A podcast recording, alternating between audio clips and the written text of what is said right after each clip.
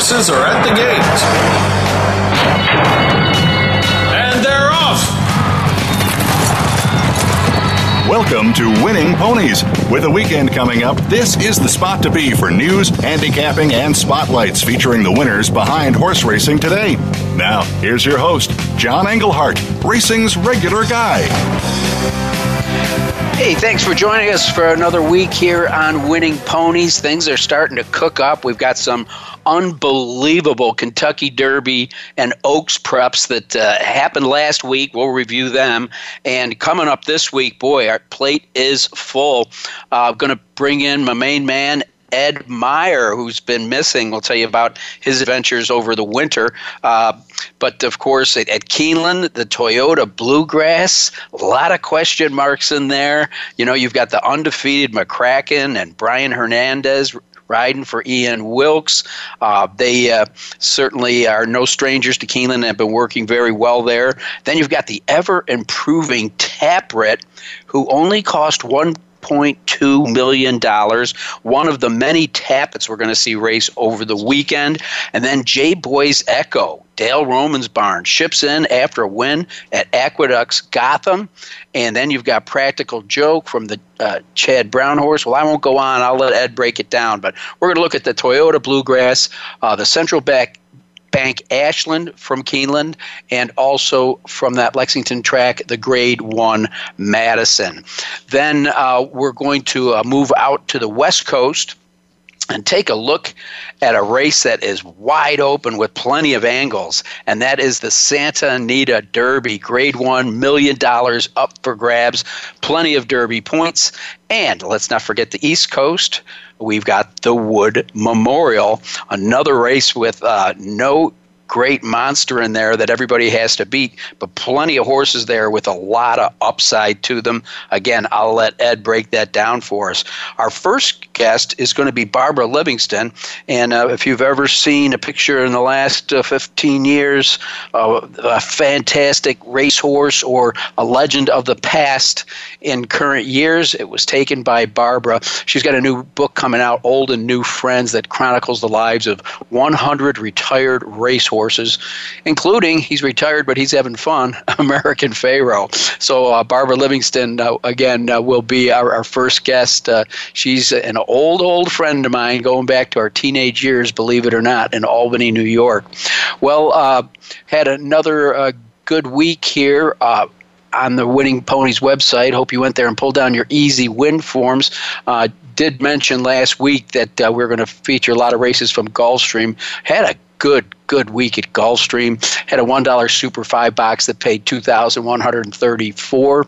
Uh, and another uh, one dollar Super Five where we keyed the horse on top, paid one thousand nine hundred and eighty six. And also in Florida, it was no April Fool. Another $1 Super 5 key paid $2,024. But of course, we do go coast to coast. Let's not forget the win we had at Santa Anita, $1 Super that paid 2,292. And at Golden Gate, huge hit, $1 Super 5, 6000 385 and as wide open as these races are that we're going to look at today you are definitely going to want to go to winningponies.com and take a look at the site there's plenty to look at. It's a fantastic site, but uh, certainly worth the investment to get the easy win forms for whatever track or big races uh, that you are playing. And again, they're they're they're coast to coast, but we're going to send most of our handicapping for opening weekend at Keeneland, of course, uh, they're going to have an all stakes pick four and an all stakes pick five presented by TVG. So these will be important races uh, for you to look at and to listen to see who my man Ed Meyer likes. Well, it was announced about a week ago that. Uh, the Sheiks were going to uh, up the ante on the Dubai Classic. I don't know that a specific number was put out there, but I don't know if they've been trumped or not, but the Grade One Pegasus World Cup Invitational, it's going to go back to Gulfstream Park for its second running next year. It's going to carry a record $16 million in purses. So it solidifies its status as the world's richest thoroughbred horse race. It'll be very interesting uh, to see who they draw. Of course, this year, Arrogate and California Chrome kind of dominated the headlines, though only Arrogate dominated the field. So we'll see if we get more shippers from uh, the other side of the pond, as they like to say. And uh, don't forget, we do have uh, online qualifiers that you might be interested in. Uh, there's National Handicap Championship Berth Sunday on horseplayers.com. That's Sunday, horseplayers.com for you great horse players out there. That's where you want to go to try to get in on some of the tournament action. Okay, well, uh, I'm going to tip my hand here because the Louisiana Derby winner, Brian Hernandez, not only topped the weekly standings, but he was named Jockey of the Week. Uh, of course, uh, the uh, was not an April Fool's Day for him in the Louisiana Derby. He had the call aboard Girvin. Just gave this horse a sensational ride. Very, very pac- patiently uh, handled. Uh, didn't press the button until he had to. Now, this was only the fourth career start uh, for Girvin, trained by Joe Sharp. We're going to see what happens with McCracken on Saturday in the Bluegrass because Hernandez he's uh, going to have some decisions to make after this week, whether or not he's going to stick with uh, Joe Ger- uh, Girvin for Joe Sharp or stick with uh, Ian Wilkes and McCracken. I know he does a lot more personal work, I do believe, for Ian Wilkes. So congratulations to Brian Hernandez, who's uh, been been a regular here uh, on the show. He's a, he's a good friend. I'm married to a friend of mine, and uh, wish him nothing but the best. A lot of people forget that he was the leading apprentice rider when he started out. So he's got an Eclipse Award, his wife's got one for photography. So uh, congratulations to uh, Brian Hernandez. Okay, Classic Empire, as we know, we thought he was going to be in the Bluegrass. Instead, he's working towards the Arkansas Derby. We're going to have Mary Rampellini on with us next week from the Daily Racing Form. She's covering all the racing out at Oaklawn Park. Uh, so we'll see how last year's juvenile male champion, Classic Empire, uh, works up to the Arkansas Derby. Of course, uh, some different things have happened with him. Uh, they he got a little quirky, and even this last work, they thought it was just some dust kicking up. Um, he he did outwork Aeroforce, who's a stakes winner himself. He went in 59 and three, so he'll be shipping over to Oaklawn this week. I wish him best of luck. You always like to see a champ come back. Okay. Speaking of champs coming back, Arrogate has returned to Santa Anita Park. Uh, the world's richest horse in North America is back with Bob Baffert and his familiar friends. Uh, they say he's uh, still a little fresh, and uh, they're going to back off him for about 30 days. He's going to be trained, but he's not really going to breeze for another month. And uh, from there, what Baffert uh, likes to say is, we'll let him tell us what he wants to do. So uh, looks like the plan is to run them in the Pacific Classic.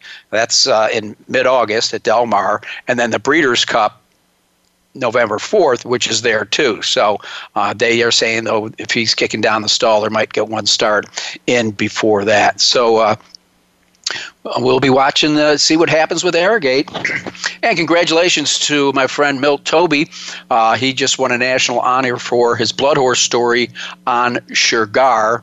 Uh, he is the recipient of the American Society of Journalists and Authors, uh, who uh, selected him for that. Milt's just a great guy, former equine photographer, as a matter of fact. Of course, we're going to have Barbara Livingston up with us next. And uh, but Milt was a photographer, and then he went over. He was with uh, Soldier of Fortune magazine, and after he had some bullets fly over his head one day, he says, "I think I'll go find another career."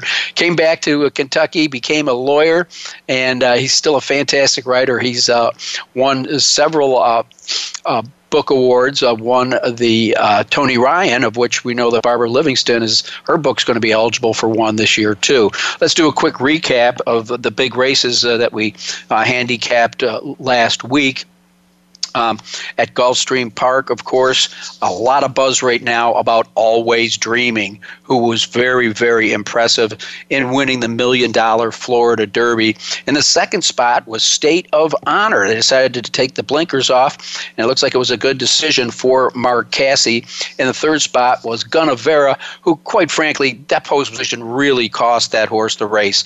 Uh, had to take a left hand turn with Javier Castellano in the saddle, uh, got way, way back, made what I thought was a decent rally. Wasn't going to catch Always Dreaming, but Gunnevera just for the storylines uh, with uh, Antonio Sano and uh, Javier Castellano, the natives of Venezuela. Uh, if you haven't heard the story, Google it. You'll like it. It's, it's just an amazing comeback story here for the, for the trainer. Also at Gulfstream, it was the Oaks, and on the first Friday in May, we may very well see a salty horse going to post in Salty for trainer Mark Casse.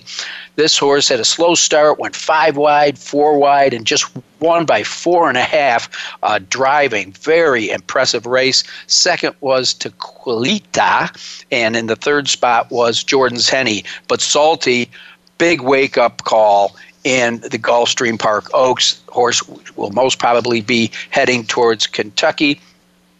And then um, in the, uh, Louisiana Derby, we already tipped our hand on that one. Impressive ride uh, by Brian Hernandez. Joe Sharp had Girvin very sharp. Uh, went a little bit wide at the three quarter poles, rallied from fourth, and just pulled away clear by a length and a quarter. In the second spot was Patch at four to one. He was bumped at the start, as well as local hero bumped at the start. Ended up running third. So. Uh, big decision to be made down the road for Brian Hernandez, depending on what McCracken does on Saturday at Lexington. Okay, let's not forget the Fairgrounds Oaks. Uh, the winner in here, no surprise at all. People were trying to bet against this horse. It was a lesson in futility. Farrell established herself, I think, as the pre-race favorite for the Kentucky Oaks. Channing Hill stayed in the four-path, tracked the pace outside, and just cruised to the lead at the quarter pole and pulled away to win by three and a quarter. Of course, we had Wayne Catalano on the show a couple weeks ago. Wish those guys nothing but the best. And also at the fairgrounds, real quick, it was the New Orleans Handicap. Great race in a photo finish, it was honorable duty. Horse for course, now undefeated at fairgrounds, three straight wins in a row, all of them in stakes. This, of course, the handicap being a grade two, rallied and got up by a neck over breaking Lucky, who led by three into the stretch. So those were big races that we looked at last week I'm Winning Ponies. Right now, we're going to take a quick break, and when we come back, going to be talking with one of my favorite photographers in the world, if not my favorite photographer, and that's Barbara Livingston, who's currently making her living taking photos for the Daily Racing Form. You're listening to Winning Ponies.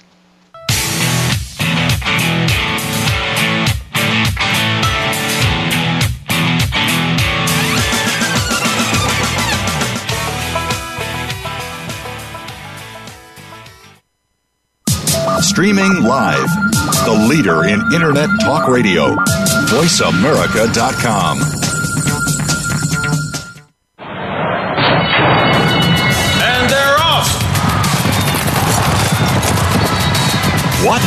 Can't make it to the track? You can still get all the action with winningponies.com, the home of the easy win form, the most accurate predictions on thoroughbreds, quarters, and Arabian horses at most American and Canadian tracks. Whether it be the Triple Crown, Breeders' Cup, Travers, Haskell, or your daily races, don't worry, let winningponies.com make some money for you. If you think you've seen online TV before, let us surprise you. VoiceAmerica.tv is online now. The leader in live internet talk radio has done it again. Multiple channels, a state of the art viewing experience, live and on demand programs streaming 24 hours a day. It's exactly what you want, when you want it. VoiceAmerica.tv. From health and wellness to business, sports, and everything in between. Discover our new world. Visit VoiceAmerica.tv now and experience the future of online television. VoiceAmerica.tv. Stimulating talk Gets those synapses in the brain firing really fast. All the time. The number one internet talk station where your opinion counts. VoiceAmerica.com.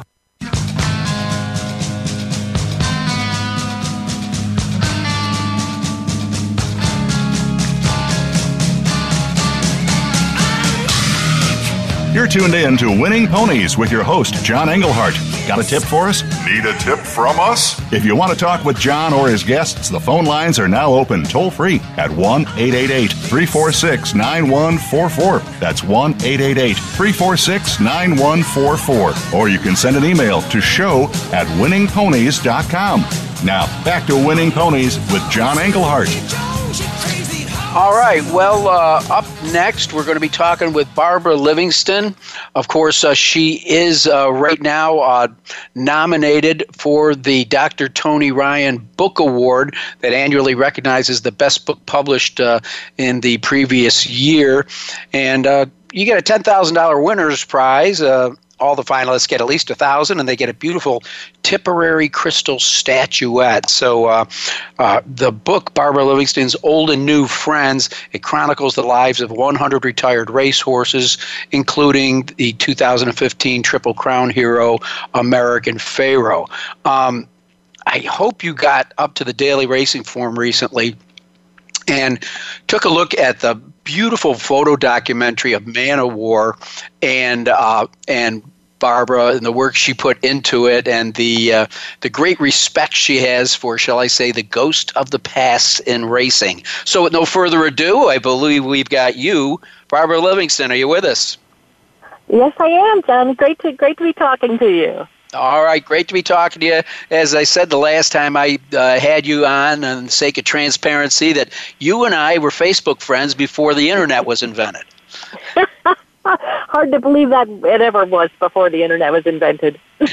well, it, it, was, it was a great little club that horse lovers had called the Sport of Kings.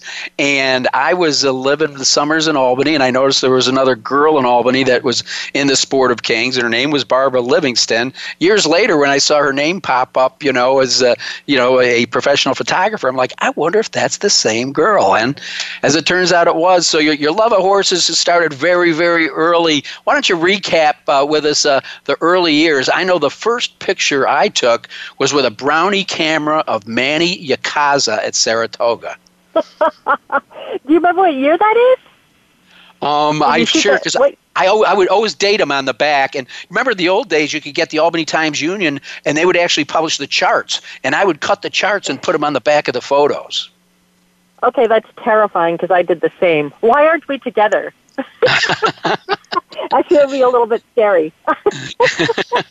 I, I did similarly, but with the Schenectady Gazette, which was the neighboring newspaper, and that was the late seventies and the and the and the eighties, I say, early seventies even. Yes, yes. And I remember I've got I've got uh, an old brownie picture of Shoemaker winning on Gamely. I believe that was the Alabama. But I digress. Wow. Let's talk about your early days. How, how, how did you get hooked? And uh, and well, tell me about you know the first time you started bringing cameras to the races. I mean, that, it's, that's pretty interesting. You actually predate me at shooting at the track by, by a small amount. But I first went to Saratoga with my folks in maybe around 1970. In 1971, so I was uh, 10 years old in 1971, and they brought a camera, so I took pictures with one of those Instamatics, the 126s. And I just thought it was the most wonderful thing ever, like the way people do now. Uh, and so then we saw Secretariat, and then I saw Ruffian and Forego. By 74, I'd photographed Ruffian and Forego. And then after Ruffian uh, had her misfortune, I was just riveted by the fact that I still had the images of her. Like it's almost like she still was alive in a way. You know, her moment of glory was still alive through photos. And when I was 13, I think it was, I wrote in my uh, diary, I'm going to be a horse racing photographer. So I actually, with my parents, had nothing to do with horses. Nobody around me had anything to do with horses. But you know how that is.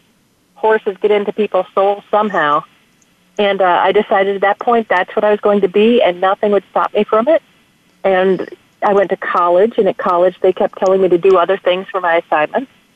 Uh, like, say, if it was something you were supposed to photograph a grave site or some sort of memorial, I went and photographed Man O' War. You know, it, it was just the obvious thing. And oh, there was an ethnic assignment, so I went to the backstretch. And no matter what the assignment was, I managed to wrap it around not just horses, but racehorses. And uh, I just sort of never let anything get in my way. I graduated from college, had my first blood horse cover very shortly thereafter, and I haven't uh, given it up yet. You know, uh, I'm, I'm looking right now at the cover of the new uh, uh, Old Friends, uh, sponsored by the Thoroughbred Aftercare Alliance. I was saw a stack of them yesterday. I was in the Keeneland Library uh, doing some uh, research on Man O' War myself, and the mm-hmm. cover photo is just fantastic. You might be up for another Eclipse Award. I believe you've already got two on the mantle. Um, I believe that might be alphabet soup in the background, but there's a full moon reflective on uh, the, the pond that's in front of Old Friends in Georgetown, Kentucky. I mean, l- let's face it, in this business, You've got to be good, but sometimes you just got to be lucky. That horse has to move past the tree. Yeah. The, the, the, the, the lake has to be perfect. I mean, you nailed that one, Barbara. yeah, that, that, that absolutely is true, and there is no doubt there is luck involved in addition to figuring out how to expose a moon and have it not look like a white blob. But yeah, well, for no. that one, I actually first I got up before sunrise for some reason for that one. It's actually a moon set before daylight. Oh, really? And, uh, I waited. I waited maybe ten minutes for uh, for Alphabet Soup to walk in the right spot. yeah, because he really is. I've been. I've I've been, I've stood on exactly where you were, not at sunrise, that's for sure. I'm sure my head was on a pillow. But the same thing, I had to wait until he walked between the trees because he, you know, of course, being a roan, he stands out so well. So I know exactly what you're talking about. Well, first of all, a, a tip of the cap to all the, the work uh, that, you do for the people at, at Old Friends. You really capture. But I think this says something about uh, your. Uh, your, your respect uh, for horses of the past and, and for your calling almost as, as it is to not let people forget about the great horses no matter what age they are. Yeah, that, that's actually fascinating that you said that because I've just spent this last three hours IDing in depth some old negatives that I purchased from a photographer in Kentucky. And it's negatives from the 1940s and 50s.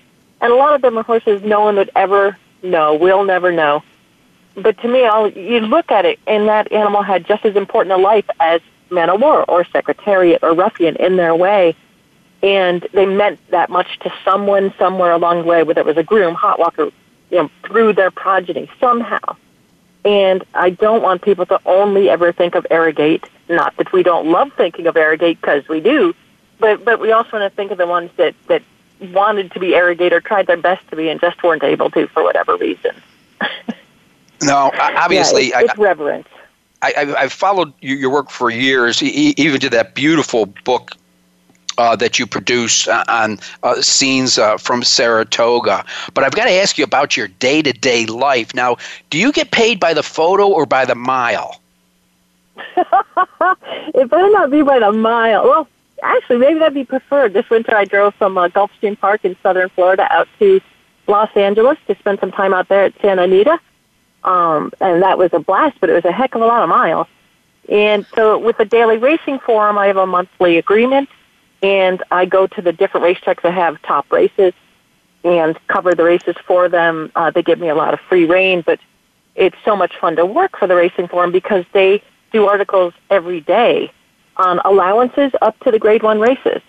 So you get to know some horses you might not know otherwise, and you get to you know meet some people you might not meet otherwise, and for me, part of that fun is that when I die, maybe 50 years from now, somebody will look at one of my negatives of some horse they might not know that much about otherwise, and it might inspire them or spark something in them that that that somehow I helped with. You'll be the CC cook. You, you, you'll, oh. you'll be you'll be the, the, the Charles Christian Cook of your era. I mean, uh, I'm a collector. I know you are. How many photos do you got that have his byline scribbled down in the right hand corner? it's actually it's actually a terrifying amount. Yeah, remember when he actually I actually managed to buy um he had like not a rubber stamper but a, a stamper that he would actually they would engrave his name into the pictures of course make it you know three dimensional raised surface and I own two of the little machines that they use to stamp that. really? So so I have some of his stuff, some of Skeets Meadors' things. Yes. Uh, Bert Clark Thayer whenever I was able to, Alan Brewer. So I've, yeah, I've tried to collect things from the photographers of the past. And you mentioned Milton C. Toby, and I had no idea about the Soldier of Fortune era in his life. Oh, he, unbelievable, Barbara. Yeah, you probably knew him back in the day. Yeah, but that he, that he, was covering it for the magazine, and he says one day I'm sitting there like bullets are bouncing off this rock behind me, and he's like, "What the hell am I doing here?" And he went and found his new life, uh, which has been a great one. And I've continued to watch his career, and uh, he lets me review his books, and I usually have him on the show shortly after. I can't wait till the full book on Shergar comes out. I'm sure that's going to be great. Yes. But tell us a little bit about uh, old and new friends. Uh, yeah, I did. I've done a series of books on old horses called Old Friends, which I know is now known for a farm of the same name.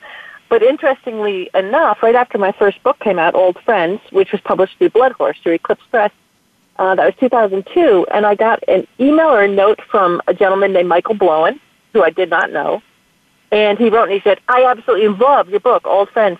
I'm going to start a horse farm. Do you mind if I name it after your book? Really? So, you know, I yeah. So I actually thought, sure, nobody's ever going to know your farm. What do I care? We got permission from the Blood Horse, and now every time people see my book, they say, "Wow, that's great! It's named after the farm." you were a step and ahead of them, Barbara. It was fantastic, and I believe the name was given to me by Tom Hall, which was come up with Tom Hall. So Tom Hall at the Blood Horse gets the credit for the term "Old Friends," which obviously it's worked pretty well for the uh, for the farm. And my four books, three are thoroughbreds, one is standardbreds, and it's just chronicling the lives of horses, most of which we remember, some of which we don't, had had other things that made them special um, in their older age, generally 20 and up, um, with their whole stories about people that love them and what they look like in their older age. It's it's fun and nostalgia for people, especially for people like you and I who might remember having seen a horse race you know, in 1990 now would be old. And we actually get to read up and go, wow, I can't believe the horse is still around. I remember seeing him at Arlington or wherever. It's well, you know, a, you mentioned a fun trip down memory lane you mentioned seeing Secretariat at uh, Saratoga, and I got to guess I was there that day. Of course, did not know you, and I decided I'd go up by the quarter pole because that's where Big Red would be making his great move in the Whitney. so I'm there, and they're coming around the turn, and I'll tell you, I have the best shot of onion you ever saw. that's fantastic. I was there, and when we saw the race finish, we couldn't understand how Secretariat had lost his blinkers during the race. That's how sure we were the chestnut with the star had to be him that was winning. Isn't that great? And then after we looked like, wait, wait, there he is. He has blinkers. Who the what the? right. So right. That's, yeah. that's pretty funny. Good job there. and about five years later, or maybe more, I saw Onion racing in about an eight thousand dollar claiming race on Preakness yeah. Day. Believe it or not, I couldn't believe it. Well, um, Barbara, this mm. uh, I've got to close out this segment, though I could talk to you for an hour. Um, how do people, or when can people get their hands on old and new friends? Um, you know, it is out. It's published in the Daily Racing Form, and it came out just before Christmas, so that was sort of a little problematic. But we sold quite a few in that time. The Daily Racing Form, DRF.com, sells it, and also Old Friends has. I think they still have some autographed copies. You know, and Michael Blowen, he's great at getting people to buy things. It's in their great gift shop so that actually helps out the horses there. To a percentage goes toward them, and um, and it, it's just so much fun to chronicle these horses, and you know the books will live on, and in a way the horses will all live on. Well, you, you just, Barbara, you do a fantastic job. Uh, you, your love of what you do just emanates uh, so solidly through your photography. And uh, I, I just want to thank you for being a part of the fabric of this sport that we love so much uh, what kind words, and it goes right back to you. For people that don't know, John's an extraordinary photographer. Extraordinary. I love seeing your work. Uh, next to you, I'm an also ran, Barbara. well, we'll stop this conversation until we're actually in person, and then we can tell each other how great we are. All right. Well, I'll see you sometime so in the next. I'll see you sometime in the next five weeks with about 85 pounds of metal hanging around you. I can't wait. All right. Well, that's Barbara Livingston, the lead photographer for the Daily Racing Form, one of the hardest working and most dedicated people uh, that I know in the sport of kings. It's uh, one of the reasons why I love this game so much is, is the people in it. And another person that uh, I've got to meet through the sports coming up next, he's the man I admire. Ed Meyer is going to be our guest handicapper today. You're listening to Winning Ponies.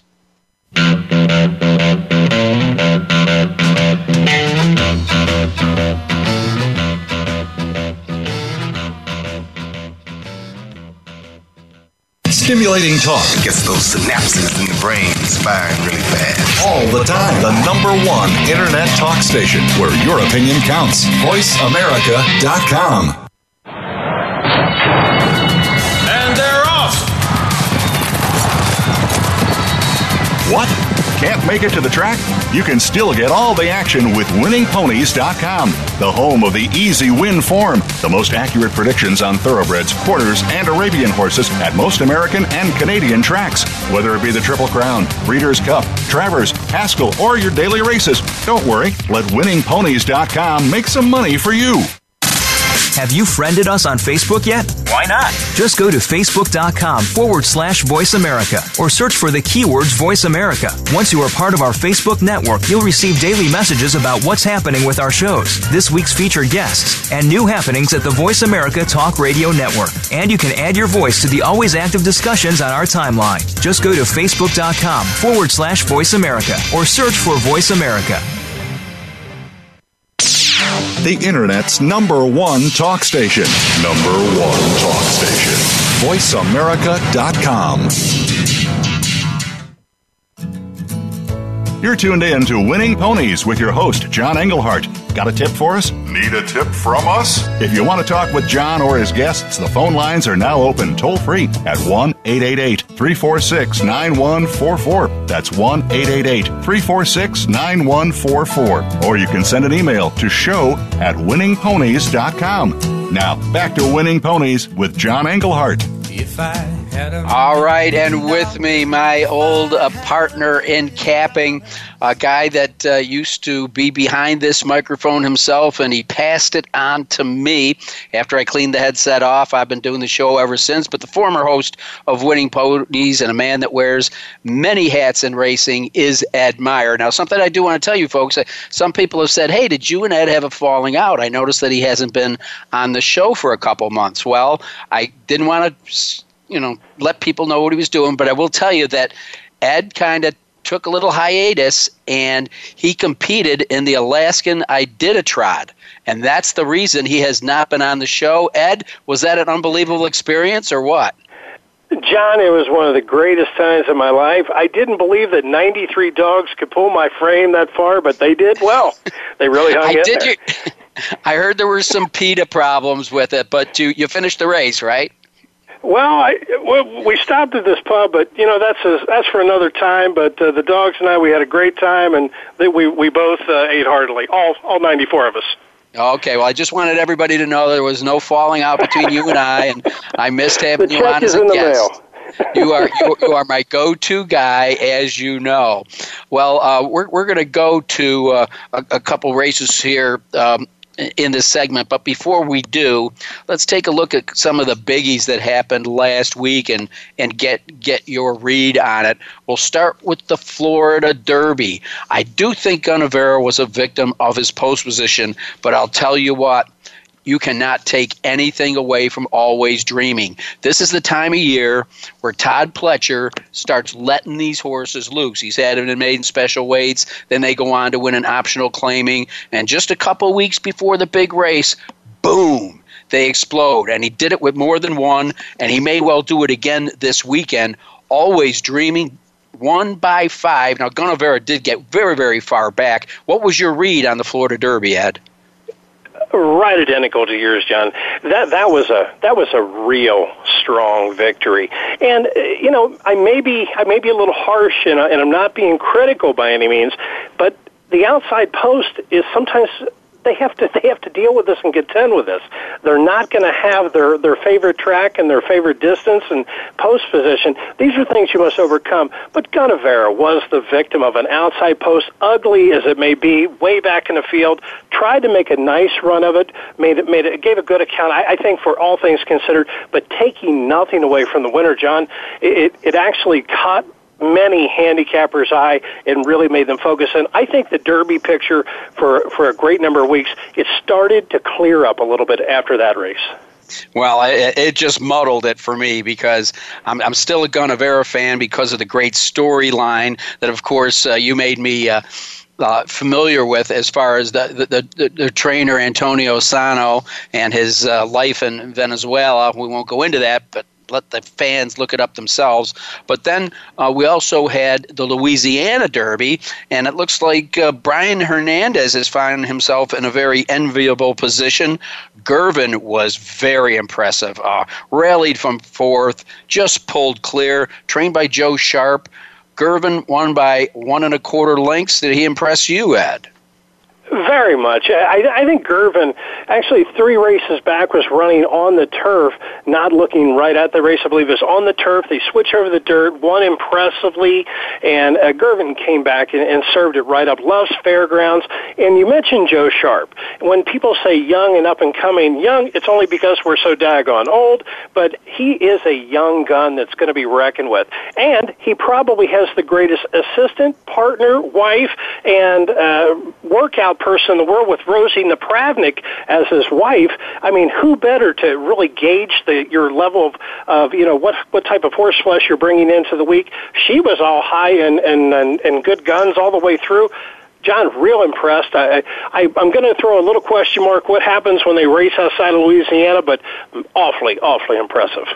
Absolutely, and and Joe Sharp. You know, we talk about bloodlines in racing so much. You think about Joe Sharp came from under the wing of Mike Maker, who came from under the wing of Hall of Famer D. Wayne Lukas. So it's interesting to see these uh, generational trainers uh, move forward. And everybody said Joe Sharp would, and he's got a live one right here with Girvin. I don't know if you got a chance to watch the Fairgrounds Oaks, but I'm telling you what, I, I think without a doubt that uh, Farrell should be installed as the favorite in the Kentucky Oaks.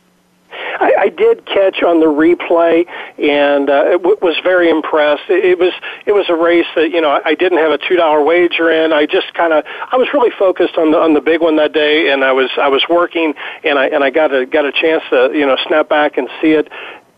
I, I have to agree with that a hundred percent, and I don't know if value is going to be uh, is going to be abound on the tote board that day, but uh, impressive nonetheless. Well, with Unique Bella out, certainly some other horses are going to catch the handicapper's eyes. But uh, you know, again, uh, the the thing about Farrell is uh, won the Grade Two Goldenrod impressively as a two year old at a track in Louisville Churchill Downs, where she will be stabled, was stabled as a two year old, and made four career starts with two wins. So that's got to be a plus for the Catalano barn. Again, talking about, you know, lineage, he comes from the the shed row of Hall of Fame trainer Jack Van Berg. So again, another generation moves on uh, with some great horses. Well, they turned out to be great horsemen themselves. Well, I got a great horse handicapper with me right now, and Ed, you're going to have to undo some puzzles for me because. Uh, I'm starting to get a bald spot on the top of my head from scratching it, looking at some of these Derby preps. The Toyota Blue Grass will be Saturday. Let's all remember that uh, Keeneland is back to dirt, and I think um, and it's uh, just a matter of time before this race is reinstalled as, as a Grade 1, just from the talent that's in here. Now, you've got the undefeated McCracken. You've got J Boy's Echo, who's just coming back from a win in the Gotham from the Dale Romans barn. It's your nickel, a horse that you told me you were very impressed with because you got to watch him live when he won the John Battaglia, and a horse that's really a mind boggler, another one of the Pletcher trainees, and that's Tapwrit. Was a big winner of the Tampa Bay Derby, and this horse has to prove himself. He cost $1.2 million, and I haven't even gotten on to IRAP Practical Joke. Okay, Ed, help me out with the bluegrass, pal, because I'm going to be down there. I think handicappers from all walks for a long time have been saying the bluegrass is going to come up the saltiest of all the preps all season long, and it's living up to all the hype and then some. John, you mentioned three or four horses, and actually any three or four could win.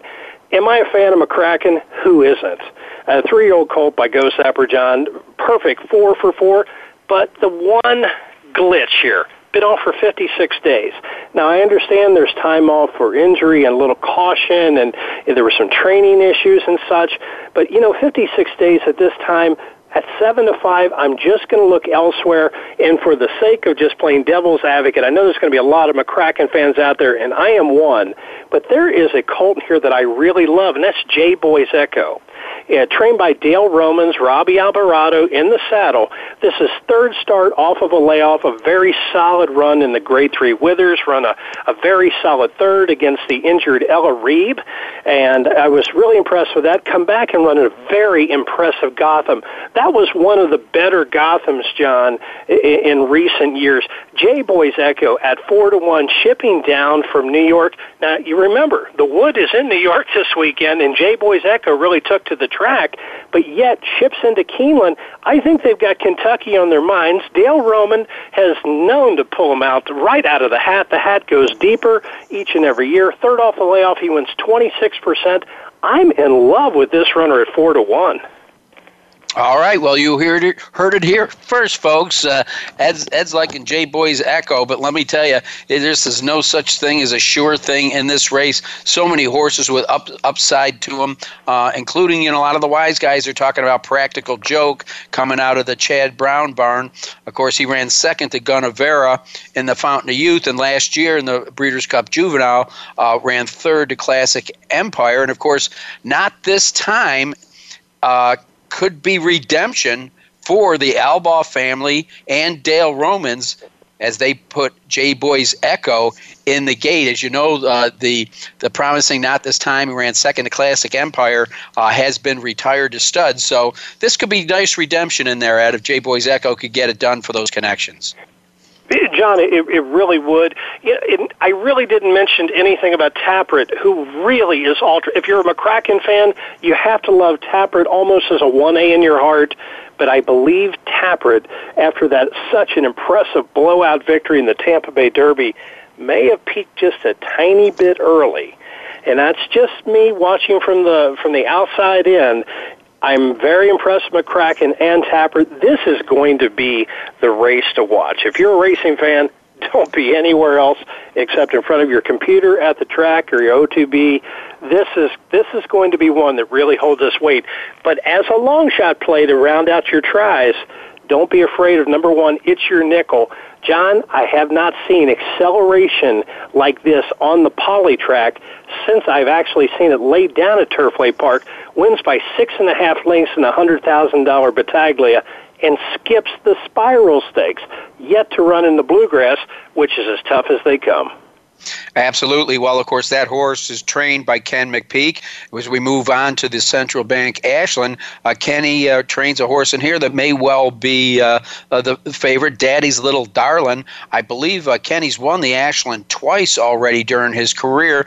Uh, this horse is going to have to hope that it's got some speed up front because Daddy's Little Darlin likes to come from out of it but also this race at a mile and a sixteenth is right in its wheelhouse. Four lifetime starts, a first and a second. Almost every nickel that Daddy's Little Darling has made has been at a mile and a sixteenth. But it's still a wide open race. Uh, I don't think you can let this other uh, uh, Tapit go. Uh, Pretty City Dancer. They tried an experiment with blinkers in the Davona Dale. It didn't work. Mark Casse, you know how he's loaded right now. Uh, that horse has got to be considered dangerous, as well as uh, Jerry Hollendorfer uh, c- coming in with uh, Tapped, who was a beaten favorite in the California Oaks. When you mentioned Ken McPeek, I had the pleasure of meeting him uh, a, long time ago down at, or, excuse me, Keeneland, and I introduced myself. He says, "Where have you worked at?" I said, "River Downs," and he said, "Do you know Little John Englehart?" I said, "Sir, do I know John Englehart?" Ken McPeek told me three stories, John, but that I will not repeat tonight. He Thank you very much. This is a family fan. show, Ed. Family show. he's a very big fan, and what what a trainer, John. He, he's he's been a lot of fun watching him actually just get better and better with each year. For me, it's all Pretty City Dancer, seven to two. Joel Rosario for Mark Casse. You touched on the hot button there. Blinkers off.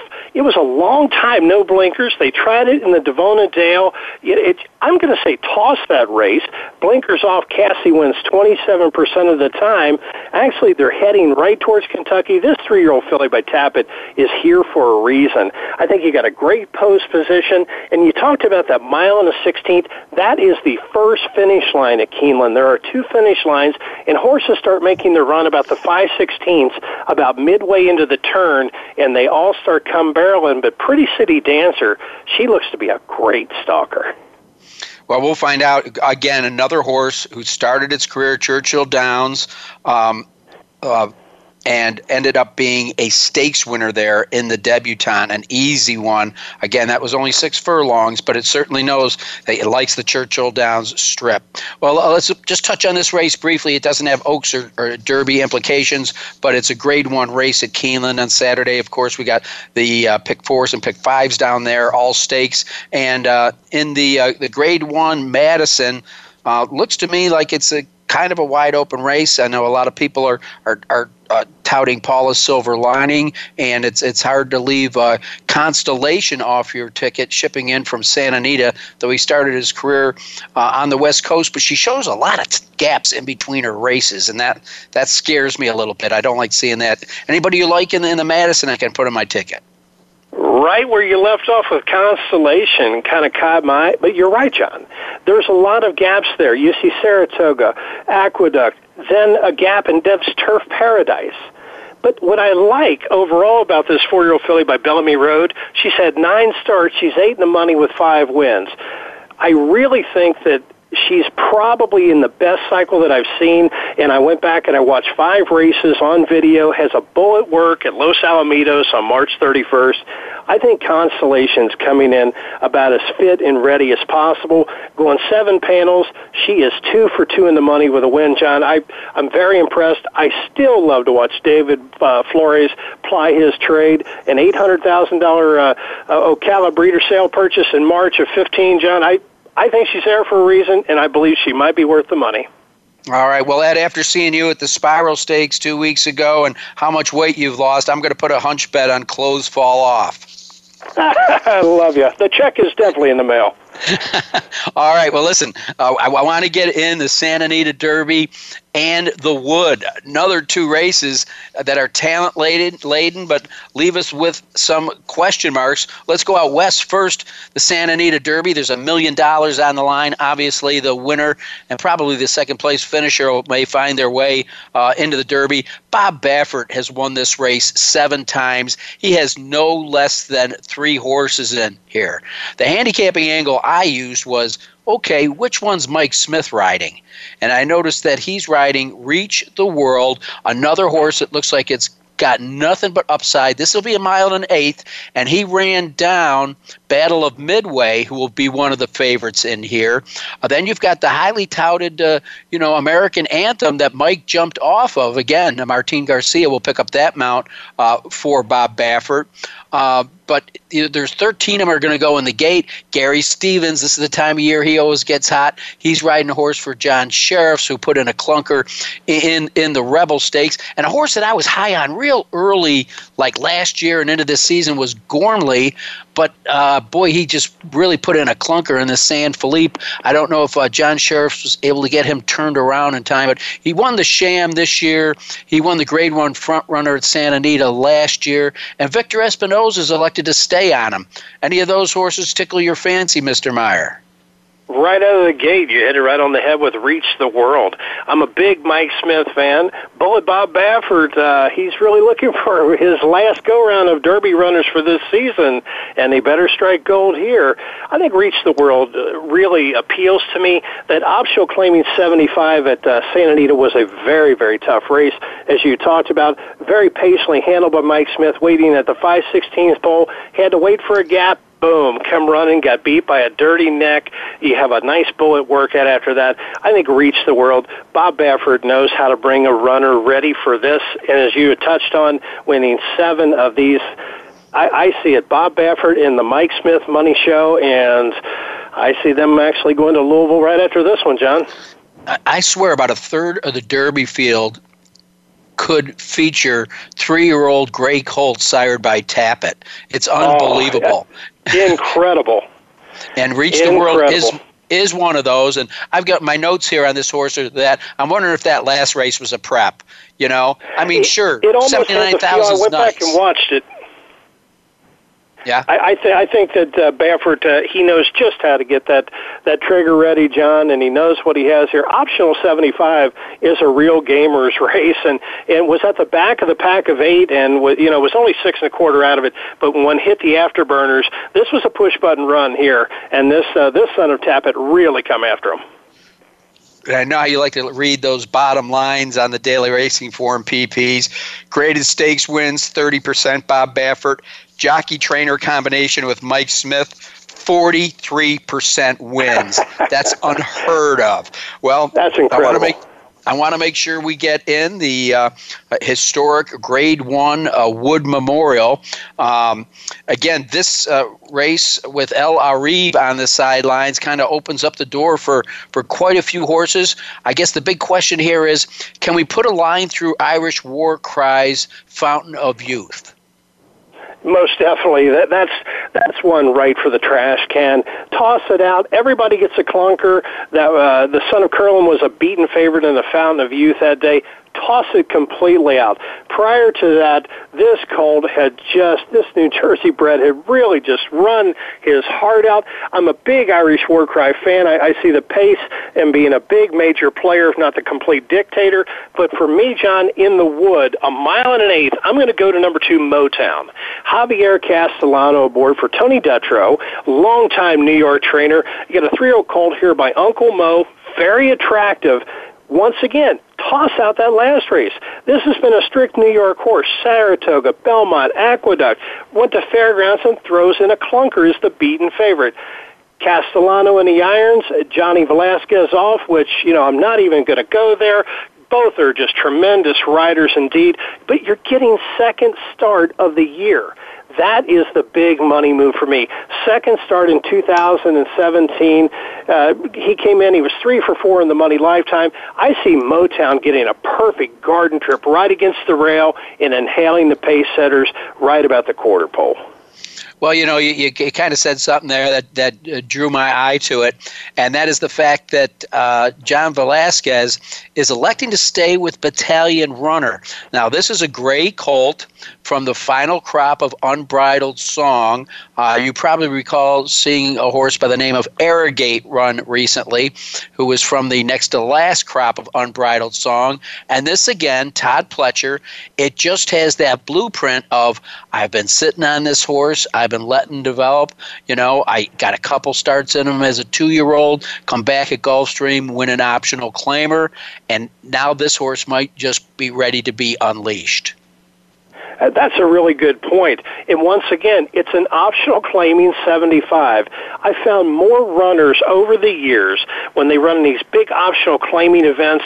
John, they prep, they feel it. It's kind of like a boxer working at the kinks right before they ring the bell. And I really think Battalion Runner is sitting on go, but there are some other tough guys in here that just aren't going to take it down, uh, you know, very easily, and they're, they're going to fight back. And, and I think from the outside, you're going to get a lot of speed from Warcry and that's why I, I really leaned overall with Motown being a perfect stalker, about third, maybe fourth at best, and I see Battalion Runner being a big factor, taking taking uh, a tall order right on the front end, setting up shop. But Motown, John, I, I'm a big believer. This one sets up for a stalker. Well, uh, you know, cloud computing with J Boy's Echo out of the race, um, he did a pretty good job of uh, maintaining his spot in third and then tried to make a move on J Boy's Echo. Didn't get there, but J Boy's Echo is not going to be a player uh, in the Wood Memorial. You know, Chad Brown has just you know the way that he's broken onto the scene in the last couple of years, uh, you got to consider this horse a true threat. Threat with because don't forget it was seven lengths back to El Areeb in, in the woods. So it was basically just two horses down the lane, J Boy Echoes and, and Cloud Computing. And it does look like he's been brought along uh, patiently, and he's by a sire that a lot of people are touting as a real hot sire, and that's that McLean's music. Um, I, I think he's a horse you can't leave off your ticket. I can agree to that a, a thousand percent. Just off the Gotham alone, John. I'm a J Boys Echo fan coming out down in Florida for the or excuse me for the for the same day. I really like J Boys Echo to to really run big that was a very powerful Gotham. Take good look at this one two or three times, and especially if you have the time to go back and watch the race. You'll see that the, the move by J Boys was really impressive, but Cloud Computing put in a very game effort. Same race, same track, and Cloud Computing is there where he likes it. All right. Well, a, a, lot of wide open races. Ed, thanks so much for uh, being on with us here on Winning Ponies. Congratulations once again for your, your valiant uh, effort at taking that time off to compete in the uh, Iditarod this year. I hope you'll stick around a little bit closer next year, but I'm sure I'm going to be seeing at some of these Derby preps. I look forward to it. Thanks for being with us, my friend. John, it's always a pleasure. And don't forget, download your Winning Ponies Easy Win forms because – Winning Ponies is always dialed in on the marquee days. And who would know better than the man I admire, Ed Meyer. Also, want to thank uh, Barbara Livingston for being with us. I want to remind you that her, her book, uh, uh, Old and New Friends, is out. And don't forget to support Old Friends Farm. And uh, that pretty much closes it out. Thanks for listening. Uh, if you got a friend that uh, you'd like to share the show with, it'll be on podcast for sure. I want to thank our producer, Aaron Keller, and remind you when you go to the races, bet with your head, not over it. Thanks for listening to Winning Ponies with John Englehart. We know the information from today's show will help you at the next post. Keep listening for more next Thursday at 8 p.m. Eastern Time, 5 p.m. Pacific on the Voice America Sports Network.